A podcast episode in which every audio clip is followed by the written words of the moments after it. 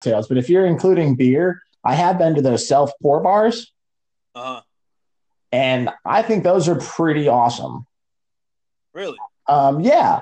You know, I don't think they're ever going to get rid of a bartender, especially, you know, if you go to a brewery, I don't see any brewery ever putting that in. Right. You know, the bartender is the ambassador to the alcohol. So why would a brewery put a machine up there when, you know, a bartender can do it better? But, you know, in a place like Colorado or San Diego, Grand Rapids, where there's, you know, these massive amount of breweries, those bars are a great way to try a lot, especially if you're in town for just a night. It gives you a chance to sample all the local options rapidly, and you're not going to make some poor bartender pour you, you know, 31-ounce pours.